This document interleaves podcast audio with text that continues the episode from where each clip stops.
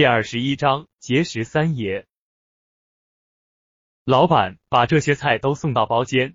三爷对着站在一旁的老板说道：“这个三爷本名叫韦德三，家里煤矿也没事，他能够有今天，全凭他一身本事，一步一步的全靠着自己的拳头打上了今天的这个位置。如果说徐会长是清远市的地上皇帝，那他就是清远市的地下皇帝。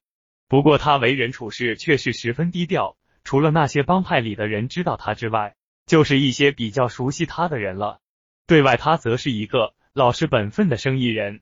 老板看到吴小瑞跟这个三爷关系那么好，一直在担心三爷会因为自己刚刚没有帮他说话来责备自己，所以当他让把这些菜都端到包间时，便立即腾出了一间上好的房间，不敢有一丝的怠慢。跟三爷的交谈中，吴小瑞才知道他经常会到这家餐馆吃饭。因为在这里，相比在家里，他每天都能见到不同的人，而且这里没有高级餐厅那么拘束。他这次找自己，是因为听说自己从那些成色较差的毛料中开出了上好的翡翠，便认为自己对玉有些了解，而他个人也是非常喜欢玉，难得有这样的知音，肯定是要拜访一下。三爷都向自己抛来了橄榄枝，吴小瑞当然没有理由去拒绝，便约定了下次见面。你这是要干什么？要知道，不管怎么样，我现在还是你的丈夫，我是有权利到法院去告你的。看到正在收拾行李的洛天依，吴小瑞感到很生气。他们平时隔着手机暗送秋波倒是无所谓，没想到他们这是要来真的了。呵，你现在可真是长本事了，敢这么跟我说话了。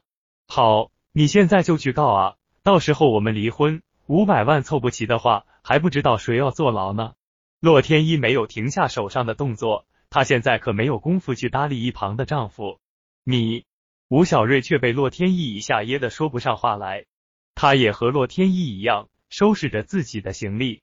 他来到洛家，洛天依也只是给他买过一件衣服，加上以前的，总共就没有多少件，所以收拾起来当然要比洛天依快的很多。你可算是想明白了，正好在我们家你也惹了不少麻烦。现在拿着自己的行李回到老家，钱我会定期的打给你。洛天依如释重负，深深的吸了一口气。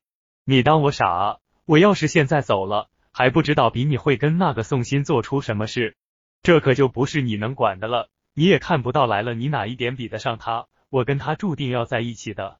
再过一段时间，你该滚哪就滚哪吧。我是说不过你，反正不管你去哪，我都会跟着去。到时候看你怎么约会。吴小瑞耍起了无赖。你好了，不跟你闹了。我这次是有事，公司派我到外地办点事，几天就回来了。洛天依不得不说出了实情。那这样我就必须要跟你一块了。一个人在外面，我可是不放心的。其实吴小瑞还是担心洛天依是在骗自己，怕他以这个为借口偷偷出国去约会。洛天依也看出来吴小瑞这次是铁了心，反正他在公司也没什么事，带上他在路上还能多个人照顾自己。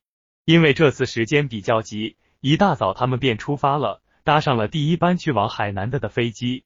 洛母虽然极力反对自己的女儿带上自己这个废物赘婿，但洛天德在一旁帮着洛天德说了不少好话，他才能平安登机。在机场，吴小瑞非常感动。与自己小舅子分别的时候，他的眼里都有着泪水在不停的打着转。自己都已经走出了好远，还能听到他在后面叮嘱着自己要小心，有什么事跟他打电话。如果不是以前他那样对待过自己，恐怕都要当真了。我的天，这就是飞机吗？可比那火车好的太多了。一来到飞机上，吴小瑞便发出了感慨：他长这么大，第一次坐飞机。这也是他昨天在地上翻来覆去睡不着的原因。为了这次旅行，他可是做了不少功课。因为吴小瑞对这些流程什么都不懂，洛天依只能自己去办。他一个人便独自来到了头等舱。本来洛天依只是在商务舱，但一听说吴小瑞也要来，公司便给他们安排了头等舱。洛天依这次也是沾上了他的光。先生，你是不是坐错位置了？吴小瑞刚坐下。便有一对情侣走过来，对他说道：“哎呦，不好意思啊，第一次坐没看清座位。”吴小瑞又看了看手上的票，急忙起来道歉：“我看你也是，乡巴佬，你也配在头等舱啊？妈的，老子都感觉有点恶心了。其中的男青年上下打量了一下吴小瑞，说道：“恶心？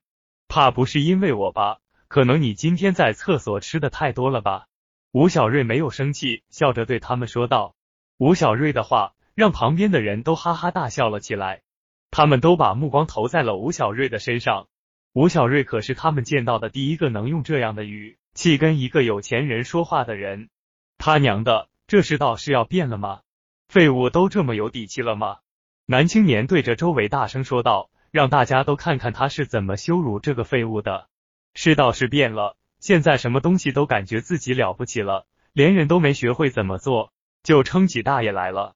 吴小瑞没有丝毫让步。总之，既然这个年轻人这么有兴趣，他就好好的陪他玩一下。你，男青年顿时就被气得说不上来话了。你还真是没有自知之明啊！你可知道他的父亲是谁？在本市制药公司，他们家就有两家，说不定你吃的药就是他们家的。这个时候，旁边的女青年开口了。